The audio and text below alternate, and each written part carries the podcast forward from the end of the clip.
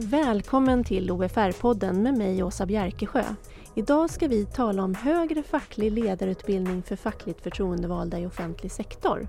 Och som gäst har jag vice ordförande i Polisförbundet Thomas Stjernfeldt. Men först en inledning med OFRs kanslichef Eva Fagerberg. Hej Eva!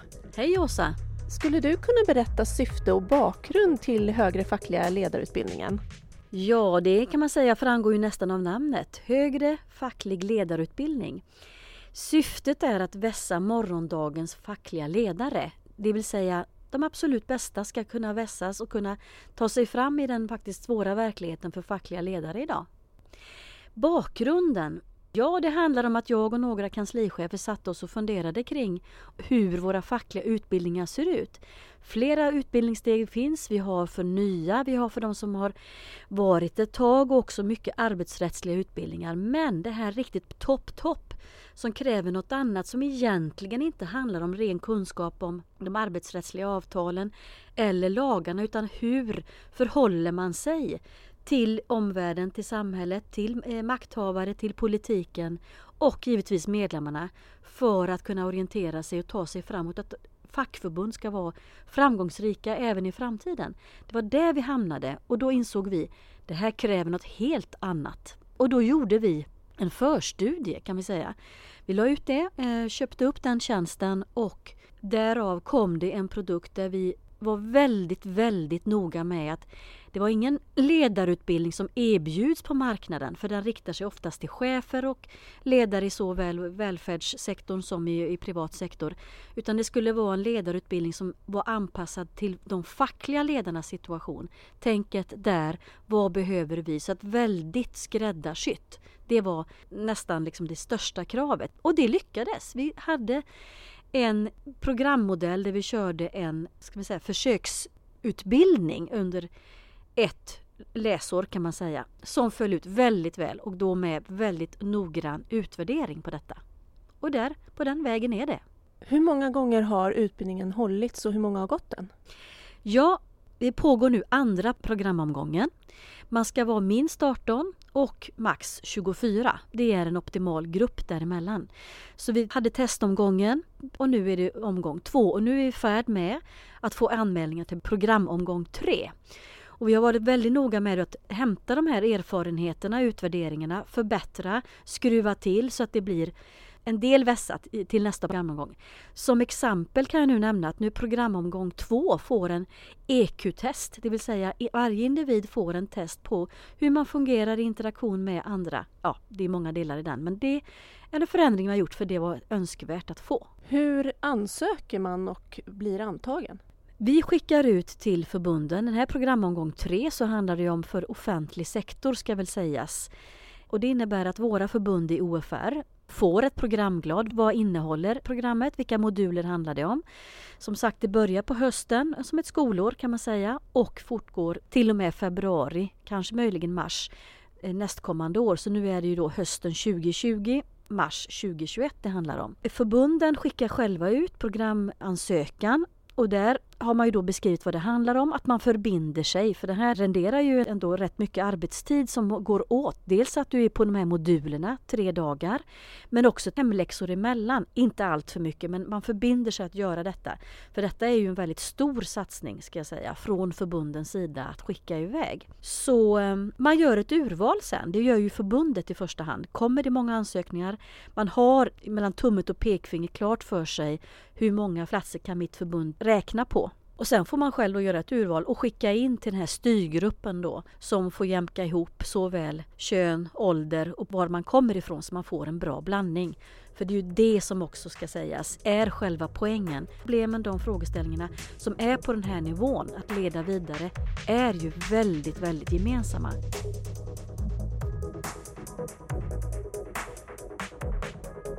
Då fortsätter jag med en av deltagarna på högre facklig ledarutbildning, vice ordförande i Polisförbundet, Thomas Stjernfeldt. Hej Thomas, du får gärna presentera dig själv. Thomas Stjernfeldt heter jag, jag är 42 år, bor i Växjö, polis och och eh, en sambo och två barn och eh, jag är förste vice ordförande i Polisförbundet. Du har ju gått den här högre fackliga ledarutbildningen som vi talar om. Varför var det intressant för dig att gå den? Ja, vi kan väl börja med att jag har varit förtroendevald tror jag i stort sett hela mitt vuxna, vuxna liv i någon, någon form eller annan. Olika verksamheter och på olika positioner. Och under den tiden har jag givetvis fått väldigt mycket fackliga utbildningar. Men ofta har det handlat om eh, sakfrågor. Det har handlat om arbetsmiljöfrågor eller arbetstidsfrågor, förhandlingsfrågor. Jag har gått även en del ledarskapsutbildningar men ofta har de handlat om här och nu och praktiska tips. Eh, de kanske inte har spänt bågen för att diskutera min roll som ledare generellt och vår roll som fackliga ledare. Vad den är och vad den borde vara och vad vi kan utveckla den till. Så att det, det kände jag att det verkade väldigt intressant med den här utbildningen. Då kommer vi osökt in på vad den innehåller kursen. Ja, och där kan man väl vara väldigt detaljerad men jag, för mig så som jag uppfattar kursen när jag gått den så, så handlar det om tre olika spår egentligen som är sammantvinnade eh, till ett. Dels är det givetvis den personliga utvecklingen som ledare, eh, mina personliga eh, möjligheter att utöva ledarskap, förbättringar jag kan göra och hur jag kan hantera vardagen som facklig ledare. Eh, men det handlar också till stora delar om det fackliga ledarskapet generellt och den fackliga organisationen. Var är vi idag som facklig rörelse? Eh, vad borde vi vara och vad, vad vill vi sträva mot? Eh, och vad kan vårt ledarskap hjälpa till med i den delen? Så ett mycket mer övergripande plan. Var, var är fackförbunden i, i det svenska samhället och vad har vi betytt för eh, det svenska samhällets utveckling? Det är del två. Och del tre som inte minst viktig, det handlar ju om interaktionen med andra fackliga ledare från andra fackförbund, från andra verksamheter. Det tycker jag att eh, ofta är det det som är kärnan när man går en utbildning, att få utbyta erfarenheter och den har varit särskilt tydlig på en utbildning där man har mött fackliga från andra verksamheter och från andra fackförbund. Det har gett en helt annan höjd i diskussionerna kring fackligt ledarskap. Så att De tre delarna tycker jag är, är det som framkommer tydligt för mig i, i den här utbildningen. Min utveckling, fackförbundens utveckling och hur vi kan samarbeta och interagera mellan fackförbunden. Du eh, säger ju det här med att träffa andra fackliga från olika områden och då undrar jag, kan du ta någon detalj eller någon mer information kring just vad det har gett, att ni var som blandad grupp? Jag, jag skulle påstå att eh, i den delen som handlar om att diskutera facklig eh, verksamhet generellt och var fackförbunden är på väg så är det helt avgörande att vi har varit med deltagare från olika fackförbund. För det har gjort att vi har tvingats att se bortom de praktiska och vardagliga frågorna. För de har vi inte riktigt kunnat mötas i när vi har diskuterat eftersom vi kommer från så skilda verkligheter. Vi kommer från olika myndigheter och från olika fackförbund. Så att det är klart att då har vi fått själva sträcka oss lite till en annan nivå. Och det tror jag är ett av syftena också med den deltagargruppen. Att, att man blir tvingad att diskutera annat än gräv där du står-frågor. Så att, eh, att vi fortsätter att ha deltagare från olika fackförbund och från olika verksamheter. Det är helt avgörande för att få det lyftet i, i det fackliga ledarskapet tror jag.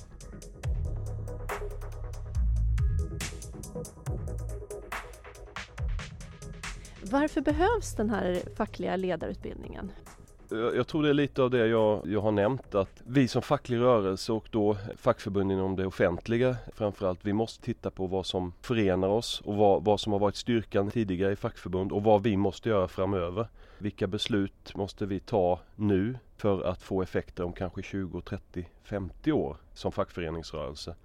Och då, då är det viktigt att vi, vi, vi klär våra fackliga ledare både dagens och framtidens eh, fackliga ledare klä dem dels med kunskap och klä dem med de diskussioner vi har på den här utbildningen som gör att man blir tvingad att eh, fundera längre än nästa kvartal, längre än eh, eh, det här kollektivavtalet. Utan man måste diskutera kollektivavtal generellt eller den fackliga grundtanken. Och det är helt avgörande för att fackföreningsrörelsen ska, ska leva vidare tror jag. Annars kommer vi nog sakta men säkert att, att minska och dö ut om vi inte förstår vår roll i, i det nya samhället. Och inte bara förstår vår roll förstå vad vi kan påverka för, eh, för att påverka samhällsutvecklingen. Hur ser du på att du kan ha användning för den här utbildningen framåt som facklig ledare? Eh, ja, jag skulle säga att jag har redan nu haft eh, stor nytta av utbildningen. Dels personligen, för jag har börjat fundera i lite andra banor. Det är väldigt svårt att ändra sig och sin personlighet och hur man, hur man hanterar saker. Men vissa saker funderar jag åtminstone på. Och det handlar inte om att jag ändrar mig för sakens skull utan för att jag tror att jag kan nå fram på ett annat sätt. Så att personligen finns det saker som jag eh, ändrar och försöker ändra för att, ja, för att mitt ledarskap ska bli bättre och, och eh, egentligen min, min roll som facklig ska, ska bli bättre. Eh, men sen handlar det också givetvis om de kontakter jag knutit under utbildningen. Jag har kontakt med ett flertal från utbildningen, från andra fackförbund och från andra myndigheter och verksamheter där vi kan bolla olika frågor kanske i vardagen men också bolla eventuella samarbeten. Så att den, det har jag jättestor nytta av i mitt eh, fackliga ledarskap också, just den, det utökade kontaktnätet. Och ett kontaktnät som inte känns eh, konstlat utan där vi har samma grundvärderingar, samma bas att utgå ifrån och vi har gått samma utbildning vilket gör att vi förstår varandra på ett helt annat sätt än, än vad vi kanske annars hade gjort. Det är också en jättestor fördel. Och sen utbildningen har också gett mig att eh, jag börjat blicka jag har sträckt ut min, min, min tanke längre än vad man brukar göra eller åtminstone vad jag har brukat göra fackligt. Att, att tidsperspektiven har blivit längre. Försöker fundera i, i, i längre sjok, mer strategiska frågor långsiktigt. Eh, det handlar inte om ett år, två år. Det kan handla om fem, tio, femton 20 år framåt. Åtminstone försöker jag tänka, eh, tänka så eh, i vissa av de beslut jag och de jag arbetar tillsammans med fattar i vardagen. Det är inte alltid det är applicerbart för vissa beslut. Det är här och nu men åtminstone att man har den tanken med sig att beslut vi tar idag kan få betydelse för lång tid framöver. Och det kan vara viktigt att vi tänker på det när vi fattar beslut. Ja, det låter ju Thomas som att du skulle rekommendera den här utbildningen. Och hur gör man om man är intresserad av den? Ja, jag går tillbaka till mig själv då. Jag, jag, jag, sa så fort jag fick veta om att den här utbildningen var på gång så, så visade jag mitt intresse. Jag sa att jag var intresserad av den här eh, utbildningen och den här utvecklingen. Så att det är väl det första man ska göra inom sitt förbund. Att man visar sitt intresse och förmedlar det till ja, den, som, den som är ansvarig. Det kan vara en kanslichef eller liknande. Så att förbunden får möjlighet att då nominera eller eh, rangordna eller ta ut till den här utbildningen på grund av ja, hur, vilka platser man har då från de olika förbunden. Och, så att det viktigaste av allt är att visa intresse. Man, man, ska inte bara sitta still och vänta på att, att man ska bli handplockad. Eh, det kan säkert fungera det också men jag tycker det är viktigt att visa intresse och förstå vad kursen och utbildningen innebär. Eh, det handlar inte bara om att visa intresse, du måste visa intresse i hela utbildningen också. Det tycker jag är viktigt men eh, det är en extremt bra utbildning som jag, som jag inte ångrar en sekund att jag har gått. Så att har man intresse av det och har man tiden att avsätta så tycker jag att man ska, ska visa sitt intresse till sitt förbund eh, omgående. Ja, du nämner det, tiden att avsätta. Var det någonsin lite ont om tid eller tyckte man att det var svårt att få, få tid att göra uppgifterna? Ja, det var väl lite olika inom fackliga verksamheten känns det som ofta, att vi ofta har lite ont om tid men här gäller det att försöka prioritera och tycker jag en del av, eh, del av utbildningen och ens egen utveckling också att förstå när börjar jag göra vilka saker och hur ska jag prioritera mellan dem. Eh, man kan inte gå den här typen av utbildning och prioritera bort den eh, och förvänta sig att eh, allting kommer till en. Det krävs att man själv engagerar sig också, att man avsätter tid. Sen så fluktuerar det. Ibland behöver du lägga lite mer tid, ibland behöver du inte det. Men den är trots allt en del av ditt fackliga ledarskap generellt. Så att det är inte så att det är något helt annat än vad du gör i vardagen. Men det krävs att du stannar upp, fundera och ta dig tid eh, för att få ut det mesta av utbildningen. Tack så jättemycket för din medverkan Thomas. Tack så mycket. Tack för att du har lyssnat till OFR-podden. På återhörande.